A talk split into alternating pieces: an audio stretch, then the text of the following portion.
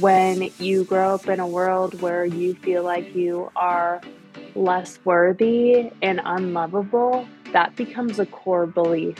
And if you live with that belief for decades, it takes a lot of work and a lot of time to start to tear down that belief and start building up a new narrative about yourself.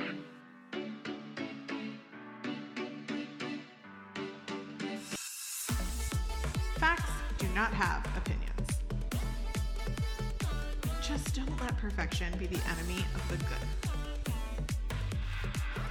Self love is really about self respect and acceptance.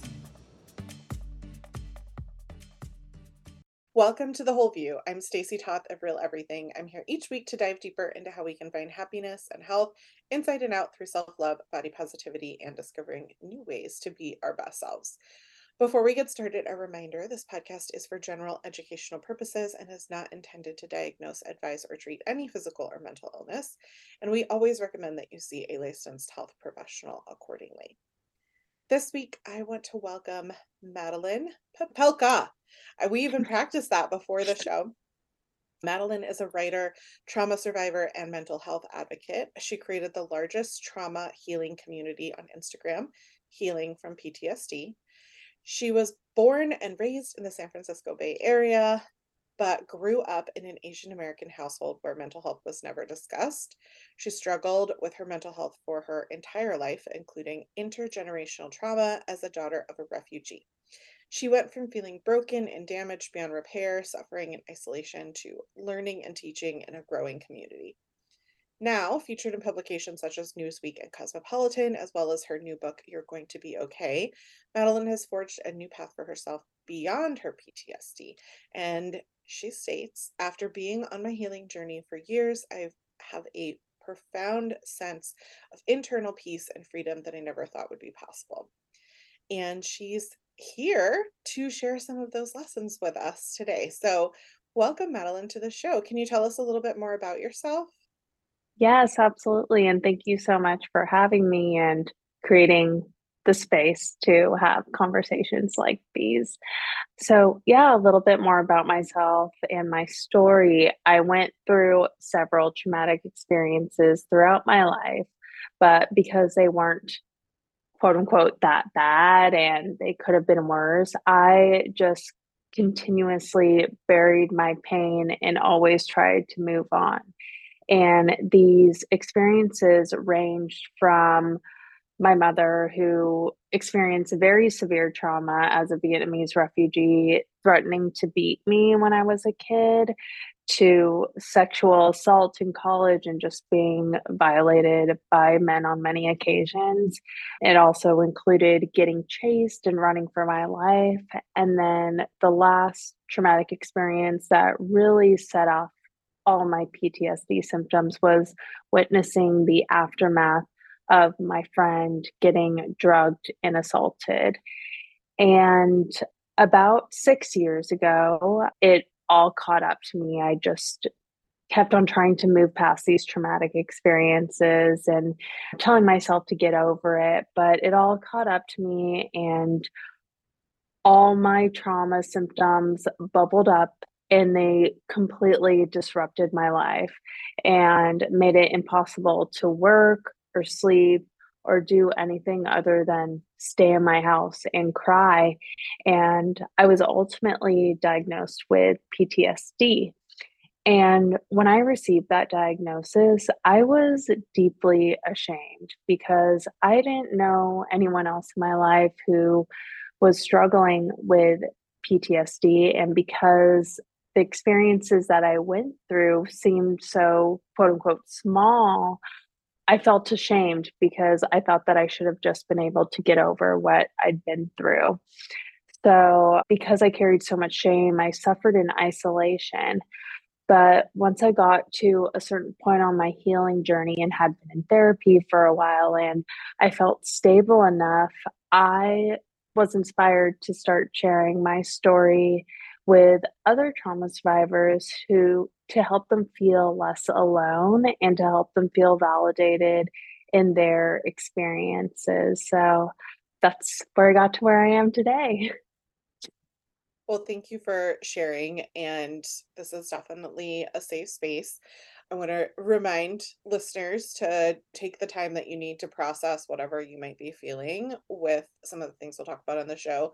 We're not going to go into the details of individual trauma, but more how to recognize what you might be feeling. And I think what is unique about your story, Madeline, is it's not like you fought in a war or had some of these as you called it, like big, or as sometimes it's called in the medical literature, trauma with a capital T experiences. And I want to remind listeners that everyone will experience some kind of trauma in their life. There is no perfect scenario for us all. And it is part of what builds resilience in us and creates positivity in who we grow to be, the life lessons that we learn sometimes, but sometimes it doesn't provide that kind of opportunity if we haven't had the space to process it or felt safe or all of those kinds of things. And so I was doing some research before the show and I was uh, I don't know, I was surprised, but then sadly not really that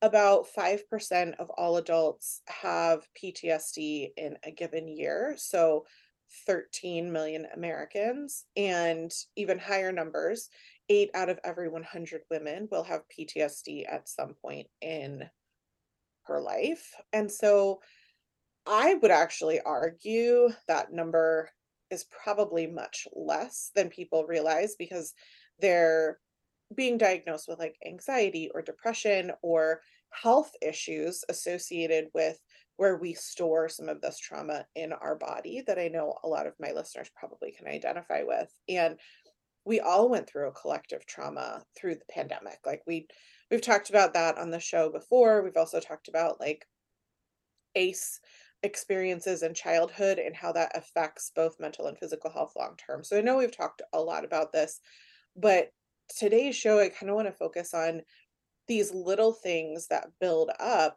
that can really have a significant effect on our well-being. And I know for me, it wasn't until my husband and I were in our late 30s that we realized that we had some unresolved, specifically childhood traumas. And like you, Madeline, ours was caused by our brother dying and all of the emotions and things that went into that. He suffered from mental health issues. He suffered from substance abuse because of that. And so there was a lot that went into that in terms of family history and what we'd experienced in childhood and up to that point leading it. And I know for me, it affected my health for a really long time to not address some of these things that I was, as you said, pushing down or trying to get over it and holding on to those things in my body. So, one of the things that I wanted to share was a quote from Brene Brown's podcast, Unlocking Us, where she had on Dr. Bruce Perry, who works with Oprah, who was talking about trauma. And he describes it in a way that I think was really eye opening for me, for us all to think about, because I think sometimes we we tell ourselves that if we say we've had trauma, then that means that we're insulting our family or we're saying that we've had a Mm, terrible life. And really, like, these are moments in time, and we need to all be able to recognize that everybody has them. And when we deny them, it creates more problems. So I liked his explanation, which is that trauma shapes our brain. How our stress response system is completely affected by what we've lived through. I think about trauma as any pattern of activating your stress response system that leads to an alter- alteration in how that system is functioning, and that leads to an overactivity and an overreactivity. And if we think about that, like you might encounter, I've had encounters with snakes. I was once chased by a water snake, and I had an experience in mm, college where, like, a snake, I was climbing stairs and a snake went through my legs. I was wearing a skirt as I climbed the stairs and it went underneath me. And those were traumatic experiences for me. I did not process them. And now I have like this irrational fear of snakes that I'm trying to work through. That has nothing to do with like my parents or anything like that. It was really like an experience that I had where I did not process the fear that I was having in those moments. And it created a pattern in my brain that activated a stress response. And so I think it's Mhm. important to think about trauma from that perspective and not just like, Yes. oh, what did someone do wrong, right? It's how we process those things. So. I'm curious, Madeline, based on your experience in the PTSD community and the support that you do, how does this map to some of what you hear and see? Yeah, so I personally am not a fan of classifying trauma as big T and small t for this reason, this explanation that you just shared from Dr. Bruce Perry, because trauma isn't necessarily the event that happened, it is our unique response to what happened. And it's about how the events have affected us and affected the way that we can function. So, yes, it's like any experience that is terrifying or stressful enough to leave us feeling profoundly unsafe is trauma. And for myself and many survivors in my community, we didn't develop PTSD from one single event. We developed it from a series of events for or for being in a traumatic environment for a prolonged period. So, a series of quote unquote small t traumas can still lead to severe PTSD. And on top of all this, oftentimes these traumatic experiences that don't seem that bad get dismissed because they don't seem severe enough. It's like a lot of people think that the big T traumas are the only ones that matter and they tell us to get over it or to just move on. And sometimes we even tell those things to ourselves. But that dismissal and minimization causes more pain which just makes it harder to heal. And oftentimes it prevents us from getting the help and support that we need and prevents us from creating space to heal from those experiences. Yeah, that makes a lot of sense. I think when I think about some of the small t traumas, I also think about just being born into a world that is set up to create stereotypes or bias or discrimination. And whether intentional or not, those things exist, right? And I think about the people who experience microaggressions on a regular basis and how that would be like a bunch of small t traumas that would be like death by paper cut, so to speak, right? Like these feelings of how your body is responding to people treating you differently than somebody else. And that can be based hmm on religion or gender or a variety of things that we all experience that again have nothing to do with whether or not we grew up in a loving home. I think for me, like this all came to light when I started fostering and had children in my home who had, by the definition of being in the foster system, had a big T trauma. But then working through some of the issues they were having, there were a lot of other things that happened in their life and in our own life that we needed to work through to be able to properly support someone experiencing those things. And I think what's interesting to me is the idea that we as a community are starting to be more open about mental health. We're starting to understand the impact that it has. I talk oftentimes like I don't think that mental health is separate from regular health. Like our brain runs everything in our body, right? So we have to prioritize it above everything else if we're trying to focus on our physical well-being. Our brain has to be healthy in order for that to happen.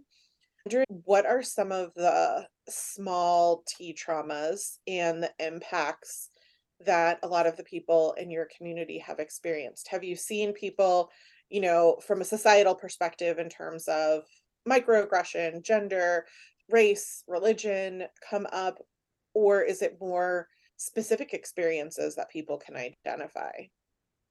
Oh, it's definitely both like racism, sexism, transphobia, xenophobia, ableism, that compounded with all these other things like harassment, bullying, other traumas that are often invalidated or dismissed, or like chronic pain, like experiencing unemployment, verbal abuse, divorce, witnessing violence or something take place, even though it's not directly happening to you. Like that's something that I experienced. And it can still, even if you're just witnessing violence, it can make you feel profoundly unsafe and can truly shake you to your core. But yeah, it's something that people often invalidate because you didn't go through it yourself.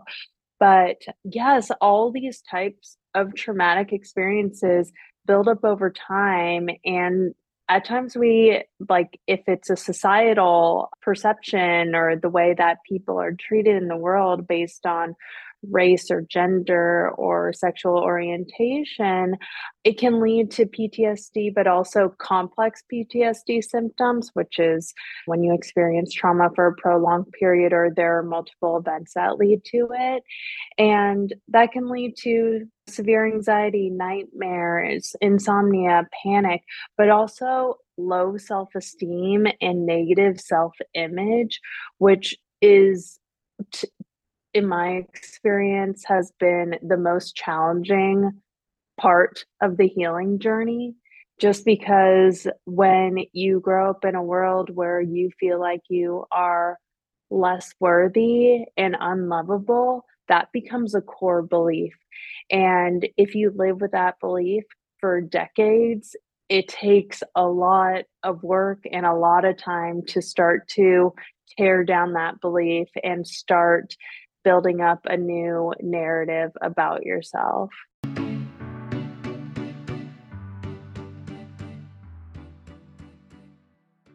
This podcast is sponsored by HelloFresh, and I finally taken over control of the podcast. But unfortunately, I now need to share with my co-host. um, Wesley's back, and he's sharing with us how HelloFresh is our family's literal back to school savior. I cannot believe we waited so long to try it. And I've got the best discount code yet 50% off plus 15% off the next two months with code 50WholeView. Trust me, it'll make your life easier, but it's still full of flavor. Seriously. Plus 50% off, that's half free. And because HelloFresh is the first carbon neutral meal kit company, committed to offsetting 100% of direct carbon emissions, and they use peak summer produce. HelloFresh makes sure that you get all the best picks all season long. Their ingredients travel from the farm to your door in less than seven days for quality you can taste. It's why I chose them, and I love that it's empowering our teens to cook. Each of us kids have a day to cook dinner Wesley Wednesday, Finn Friday, and HelloFresh has taken all the stress of bickering and what should I make away, and instead delivers us customizable tasty meals we've all been enjoying. I've been eating smash burgers. That was that your favorite one so far? Yeah, because yeah. it's smash burgers.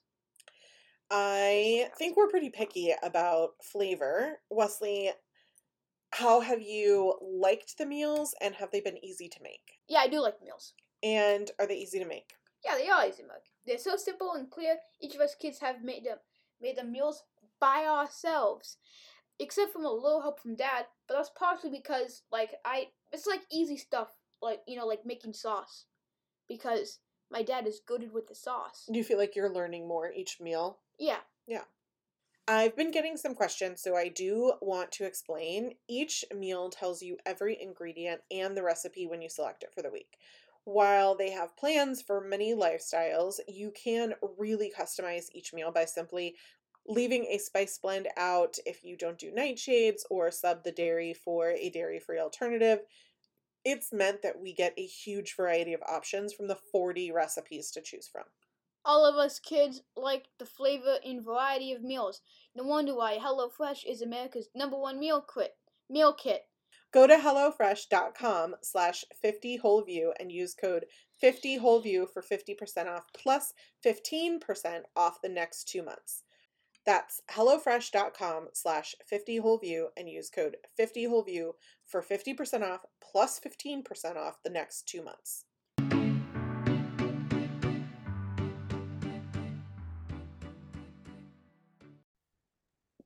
I what you're saying really resonates with me. And I know this isn't in the show notes that I prepared, but I want to share a little bit. I'm taking this Harvard Business course right now on Oh. the influence of power on people. And the course talks about Mm. how power doesn't necessarily have to be a bad thing if we're coming from a place of intention and understanding the power that we yield on others.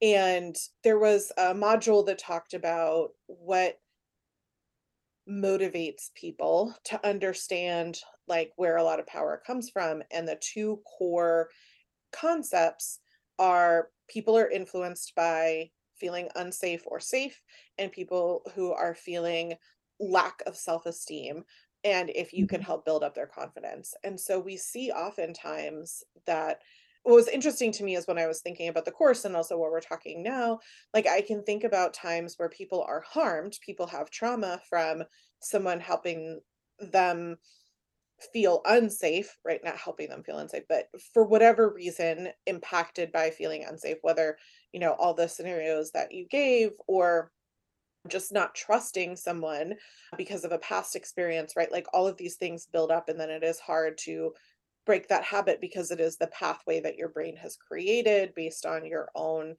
trauma response or also from like a negative self-esteem perspective like if you've been told you're less than your whole life either because you went to a school where you didn't feel like you belonged and you didn't have the right friend group again not a specific trauma it doesn't have to be bullying it doesn't have to be whatever it can just be like a lack of belonging both of those Mhm. things feed to negative feelings whereas at the same time you can build up someone's self-esteem by helping them feel confident by helping them see the positive things in themselves and all of this and you can help someone feel safe by giving them safe space by giving them assurances by building trust and when i was listening to you talk i was thinking of examples in modern society where people in positions of power yield those mechanisms to drive their own agenda right like if we think about the political landscape is often coming from a place of fear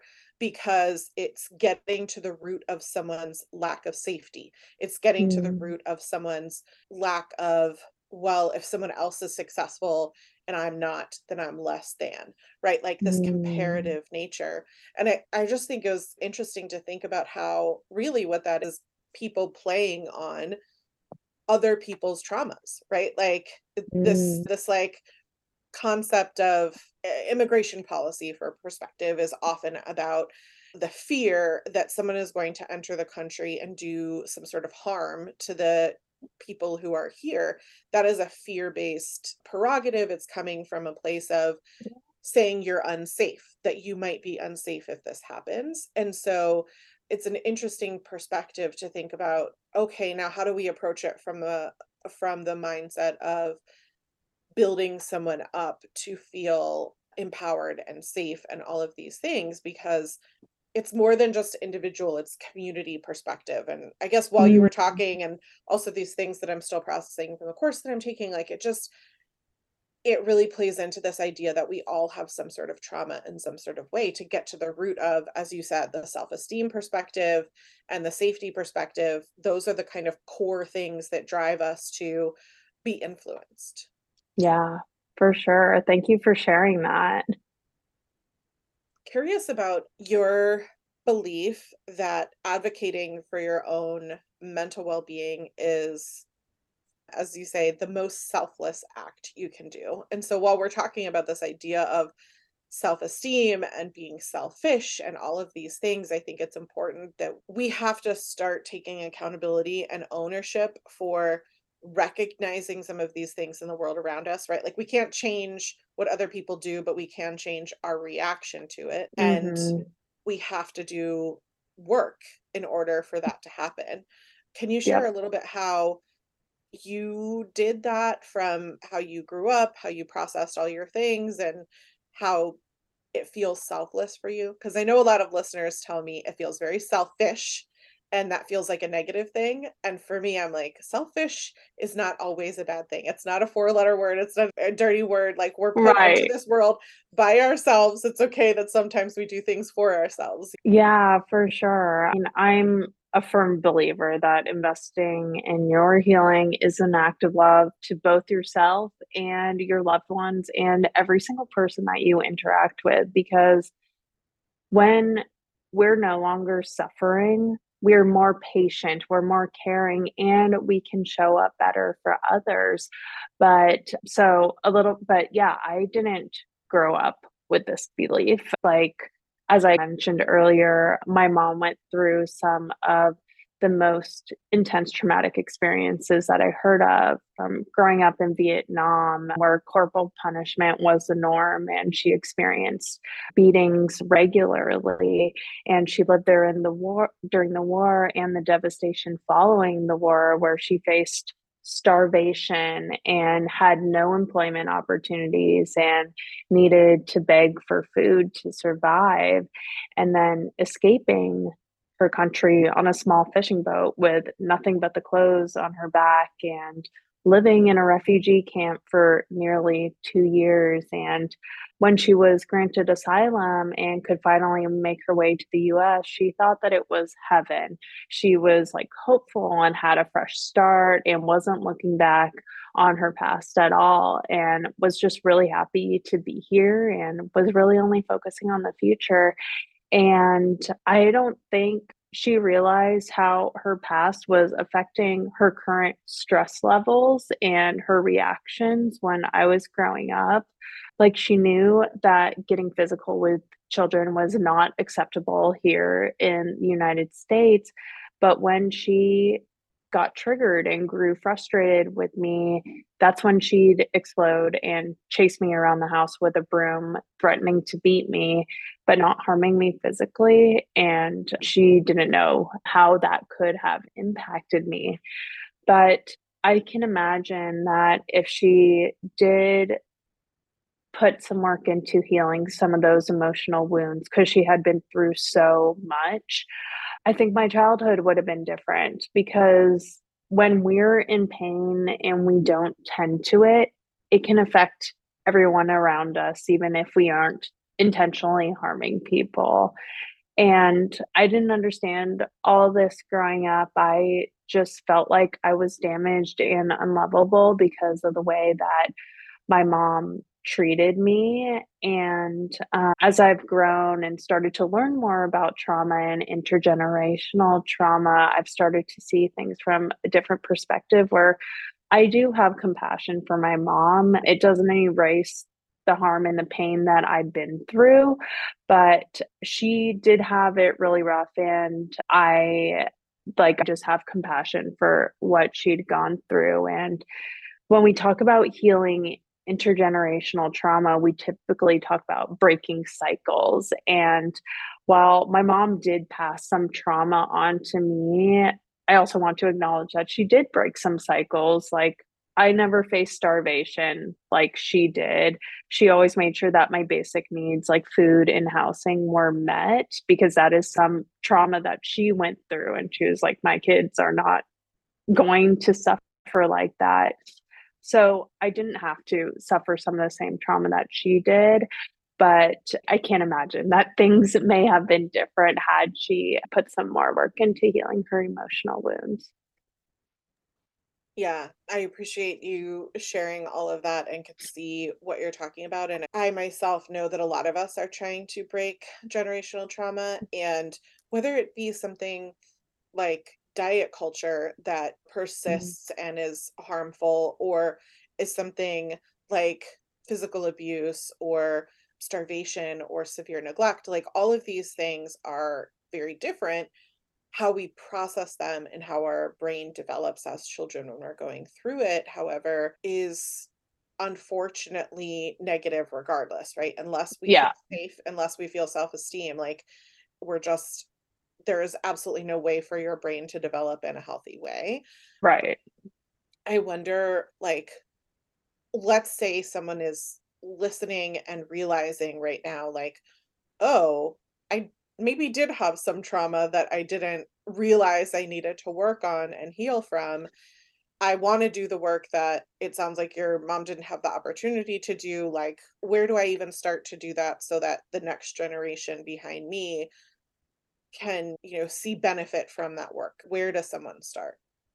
Yeah, so I would say, well, first, I just want to acknowledge that healing looks different for everyone, and there are a million different paths one could take because everyone's experience is different, and we're all facing different challenges, and we have different pre- preferences and access to care. But so I just wanted to start off with that. But the first thing that I would suggest is to be really honest with yourself about how your trauma is impacting you. And it can be really hard to admit that we're struggling. But the longer that we avoid addressing it, the longer we'll delay our healing.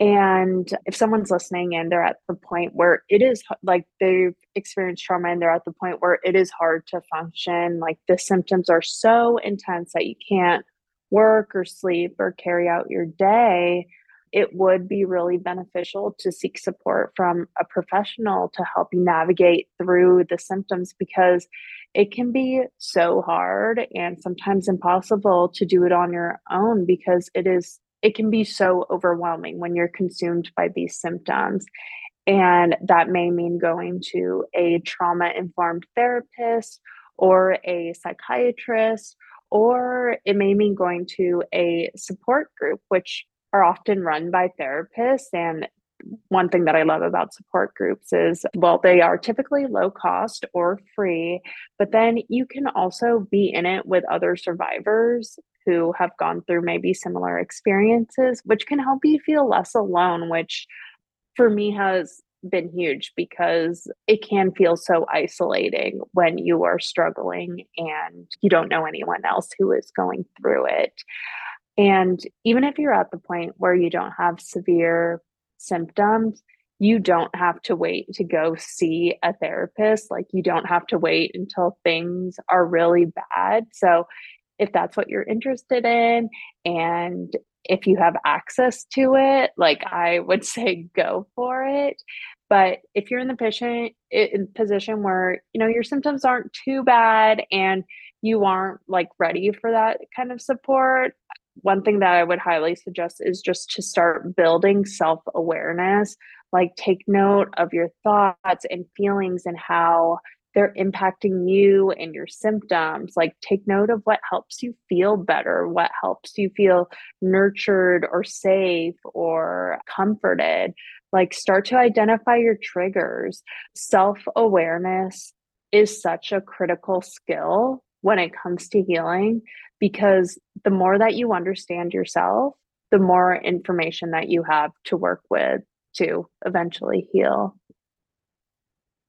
I would 100% agree with everything you just said. I did therapy several times throughout my life, but where I got the most benefit was actually going to partnership therapy. So before my husband and I were even legally married, we went to therapy together to learn how to like better communicate and it really helped me see more of myself through someone else's lens because I think oftentimes we don't realize that maybe we have maladaptive coping skills because I was yelled at a lot as a child. My response is just thinking that's what you do when you're angry versus how someone else might feel getting yelled at by someone that they love, right? Like that could be traumatic. Probably was for me, hence the maladaptive coping skills.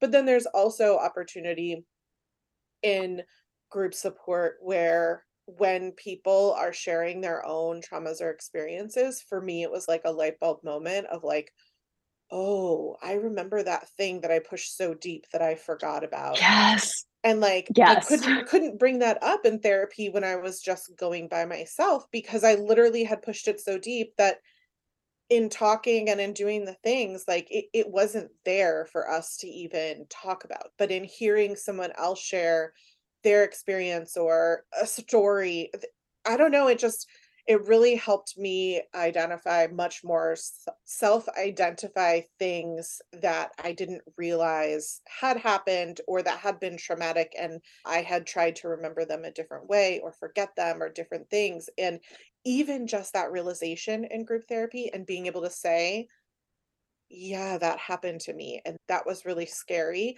Like, even just that in and of itself was huge. And then being able to process from there. For sure.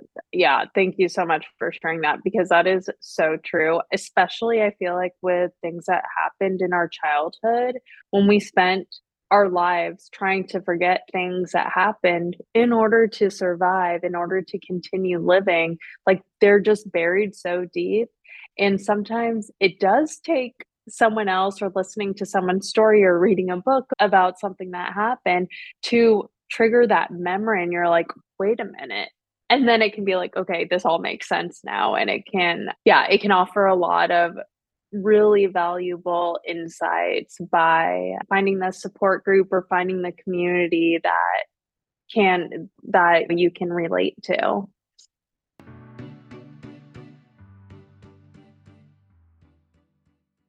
This podcast is sponsored by Babbel. I've taken over again, but unfortunately, I got to bring it over to my co-host.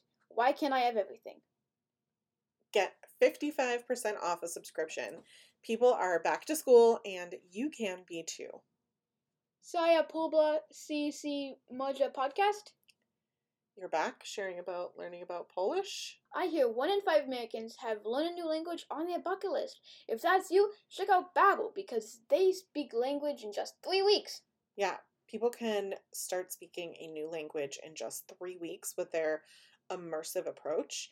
Babbel is designed by real people for real conversations. All of Babbel's tips and tools for learning a new language are approachable, accessible, rooted in real life situations, and delivered with conversation based teaching.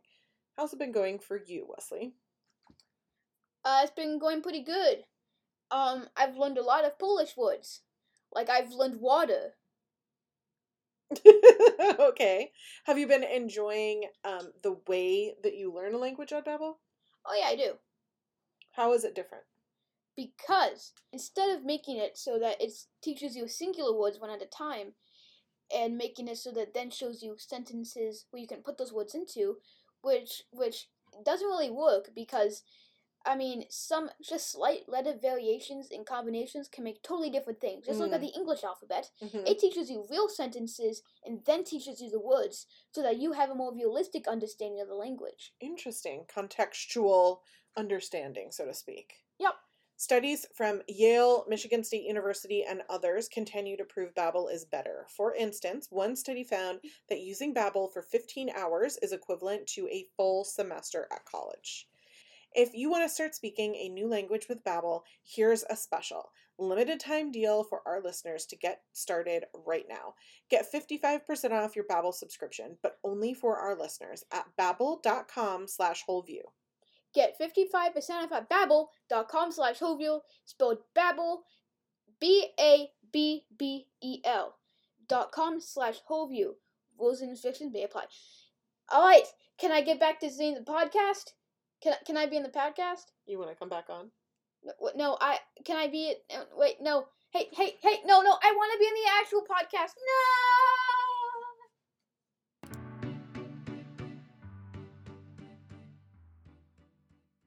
It's my birthday weekend and I want to give you a gift, but I cannot share publicly, so go to realeverything.com slash September for an exclusive offer for podcast listeners. As the cooler weather sets in, our skincare routine needs adjustments, and often so does our color makeup. I'd love to help you switch to safer this autumn. Made with sustainable, fair trade, and skin nourishing ingredients, Beautycounter is raising up beauty. It's a little luxury that makes a positive impact on our health for all of our collective communities through legislative change and giving back, as well as for the earth through sustainable manufacturing practices. We're getting safer products into the hands of everyone through health protective laws while also giving back to people and planet as a certified B Corp. Go to beautycounter.com slash Stacy Toth just like any other website. Don't forget to check out my special private deal just for you listeners. Go to realeverything.com slash September for more details. And when shopping Beautycounter, choose me, S T A C Y T O T H, so I can thank you.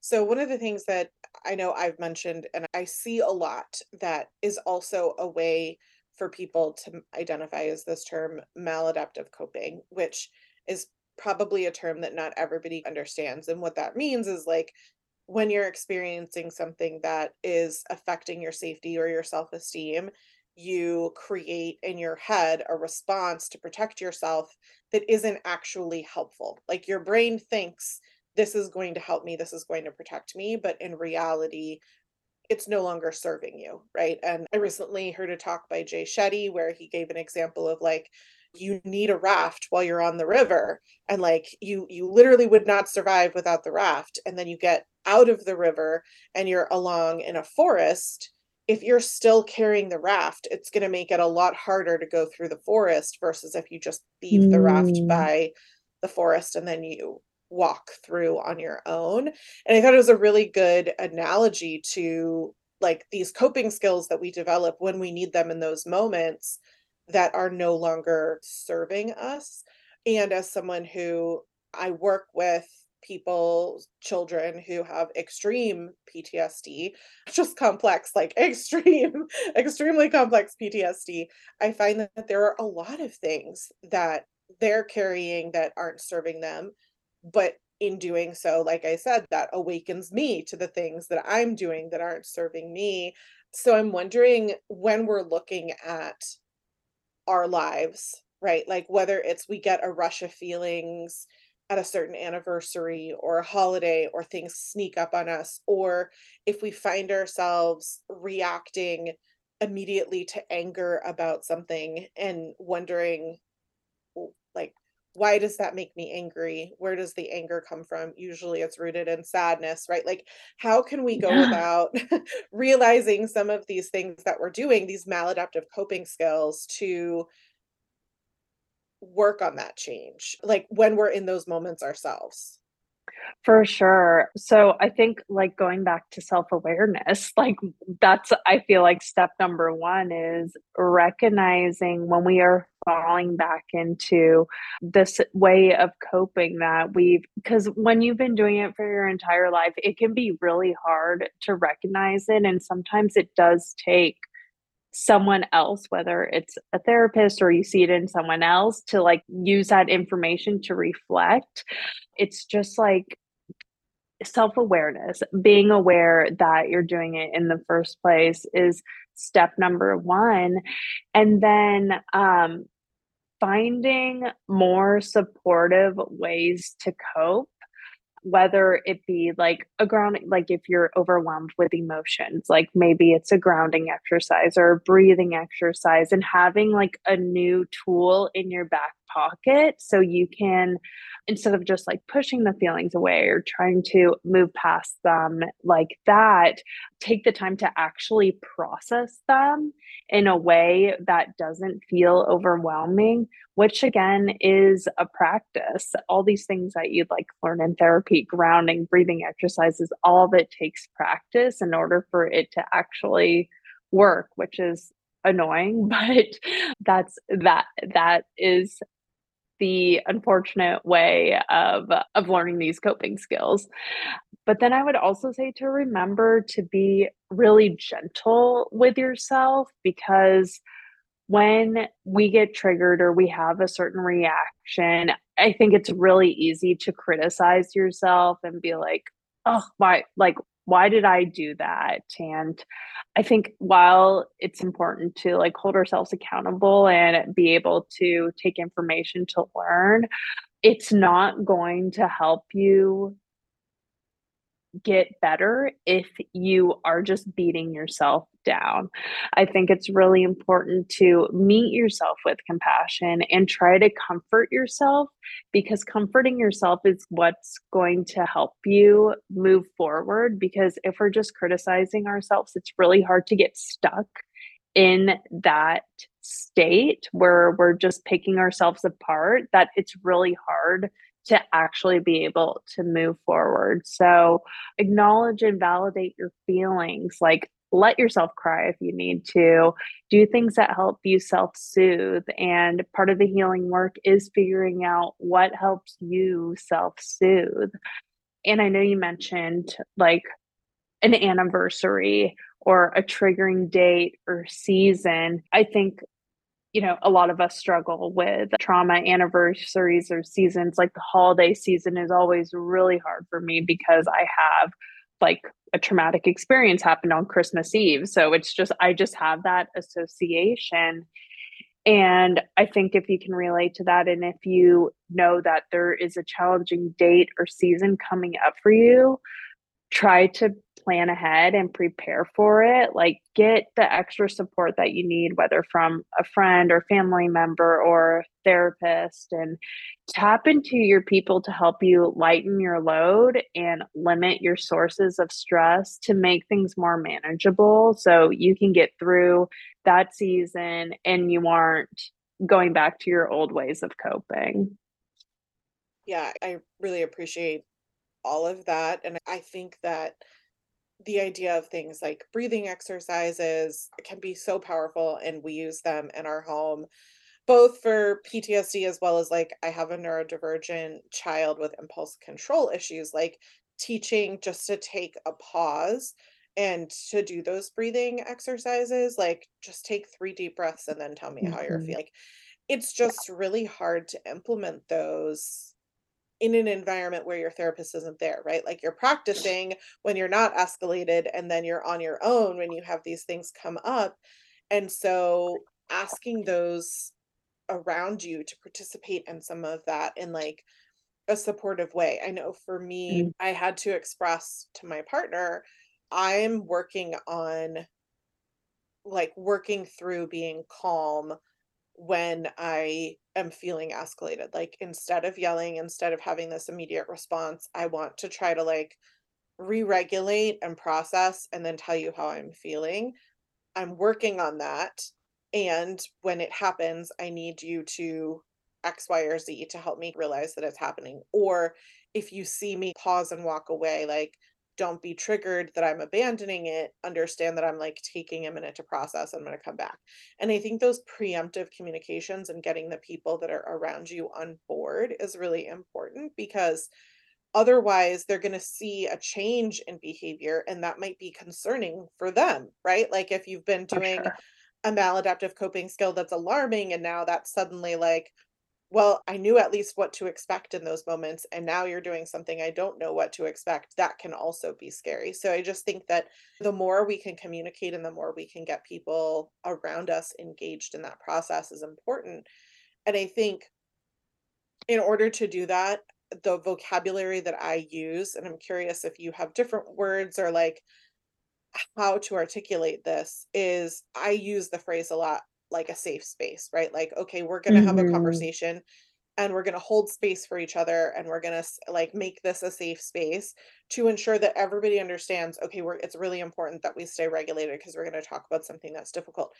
And if we start to feel ourselves be dysregulated, we're going to pause and we're going to hold that space because otherwise it becomes out of control.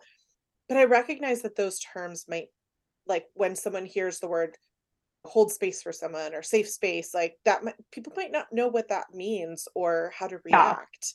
for sure. Do you have different words or like how do you create that? Yeah, no, I use safe space and holding space a lot. And for me, and I think a lot of other trauma survivors too, creating a safe space involves allowing someone to show up as themselves with all their emotions without fear of being judged, criticized, or dismissed. Being fully present for someone without trying to fix them, without trying to offer unsolicited advice or asking a bunch of invasive questions just because that can be when you're regulated, like you can't so it's too hard to articulate things sometimes. It means giving that person your undivided attention and listening. Like, don't be distracted on your phone because that makes you feel like unimportant. And I think it really, at the core of it, it's about reminding people that they aren't alone and that you'll be there by their side and that you'll get through it together. And I've done a lot of like a lot of polls on Instagram, a lot of conversations with my community about the best way that they want support from people in their lives. And while everyone does want support in different ways, listening has been like the number one always because at the end of the day, we just want to be seen and heard and validated.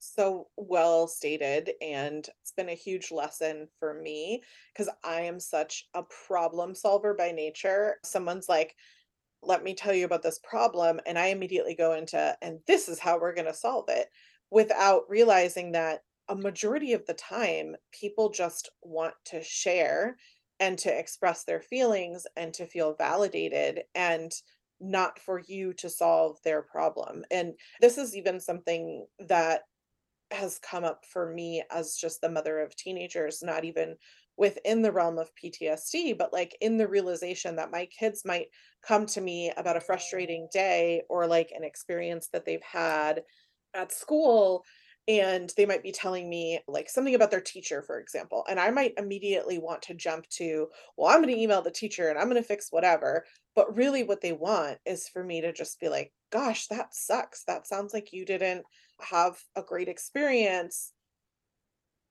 do you want me to solve this problem or do you just want me to be here and listen like Mm, that question mhm. has been profoundly important for me to always pause and say the validating statement first like i hear you that sucked what, whatever it was right like to recognize i heard you and is that what you want from me in this moment or do you want me to solve a problem and it, it has Mhm. been eye-opening for me how often they're like, "No, I don't need you to solve the problem. I got it." Like, how many years did I spend like creating all this additional stress for myself to try to solve everybody's problems and nobody wanted it, my my solutions.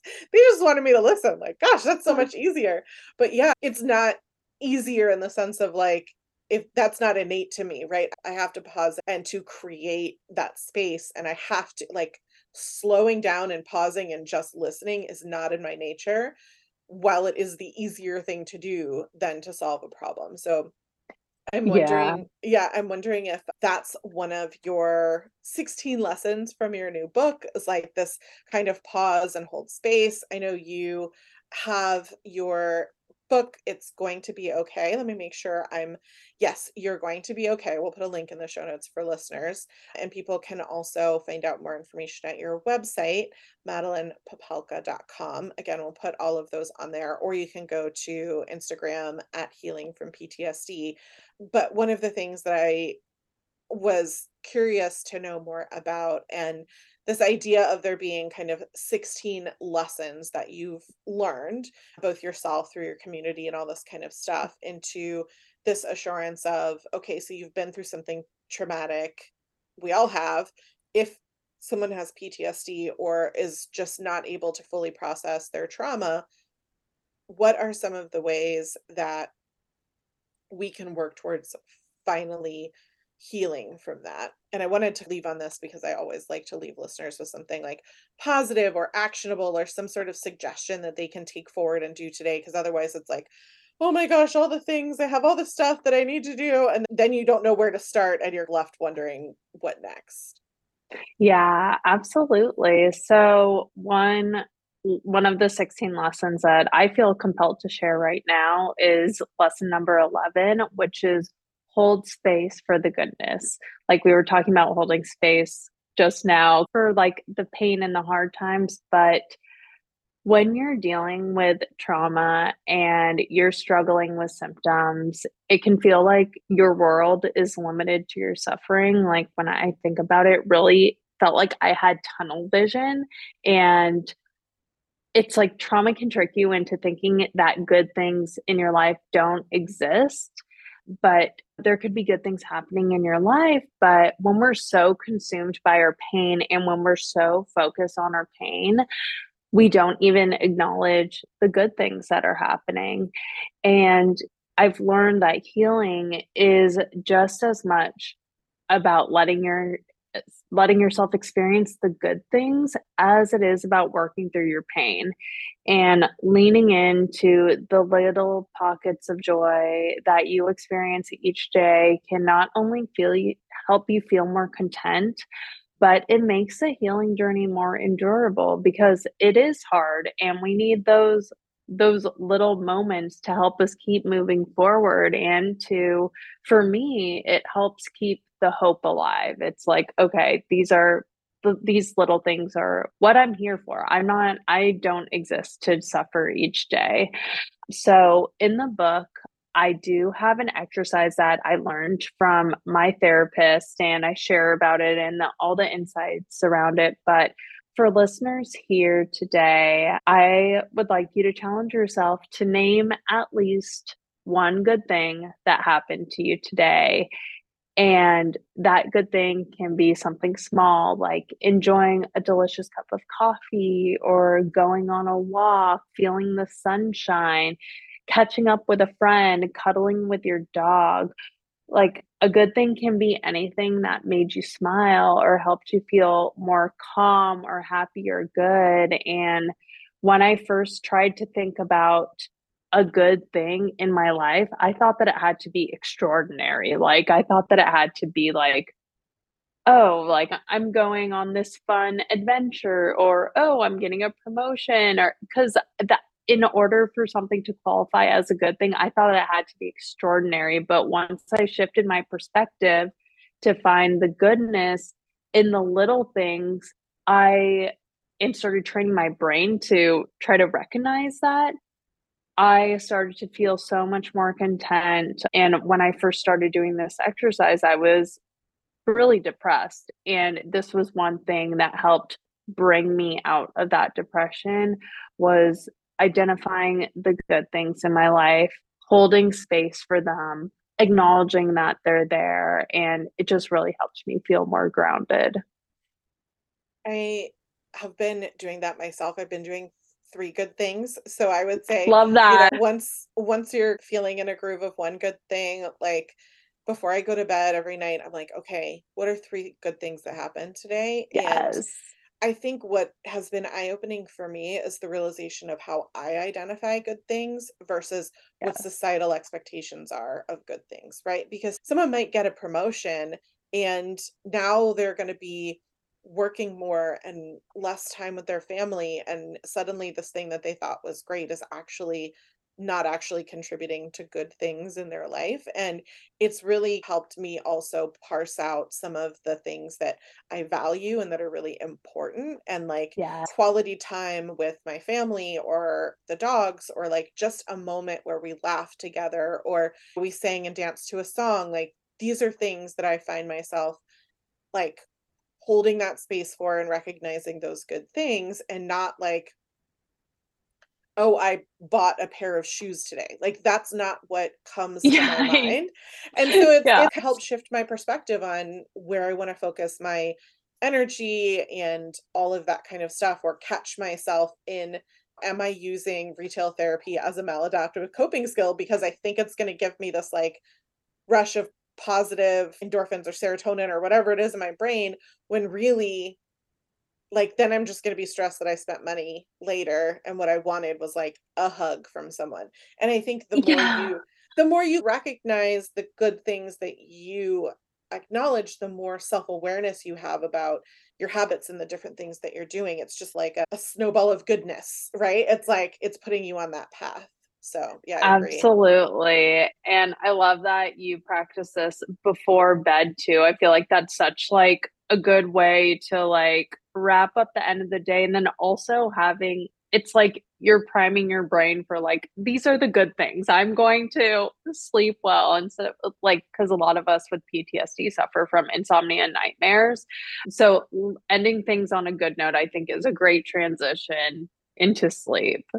Yeah and i just want to remind listeners you can find links to all of the things that we've talked about, specifically Madeline's book. And I've also put a link into NAMI.org, which is a place where you can find support groups. There's a lot of different types of support groups, but that's a nationwide for those who are in the US. I don't know if they're international place where you can, I know, find resources. And all of the other things that we've referred to today can be found there. And Madeline, I want to thank you so much for your time today and helping people understand, um, hopefully themselves a little bit better. And I love that we're ending on a good thing. It's not it's not all bad. It's not all doom and gloom. Honestly, yeah. I know sometimes it's hard to admit that bad things have happened because you don't want to sit and like the negative and you think, oh, I'm just dwelling on my past. I need to get over it. But really, you're holding on to it if you don't like acknowledge and move forward into these positive ways. So I appreciate your willingness to share your experiences and to go there with us today. And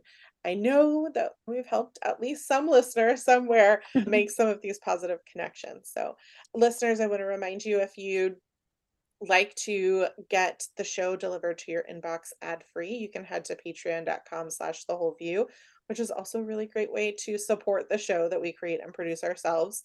And sincerely, please, if you've enjoyed the show, could you leave a review saying so? It costs you nothing except about 30 seconds of your time and makes a huge difference in my ability to be able to continue to do this and to reach more people who can improve their lives from the show. And of course, don't forget to follow or subscribe in whatever podcast app you're using. As always, we appreciate your willingness to be open to growth through your own personal changes. No one is perfect, but in listening, learning, and unlearning, we can choose to become better versions of ourselves for ourselves. Thank you again, Madeline. Thank you so much. I love the conversation.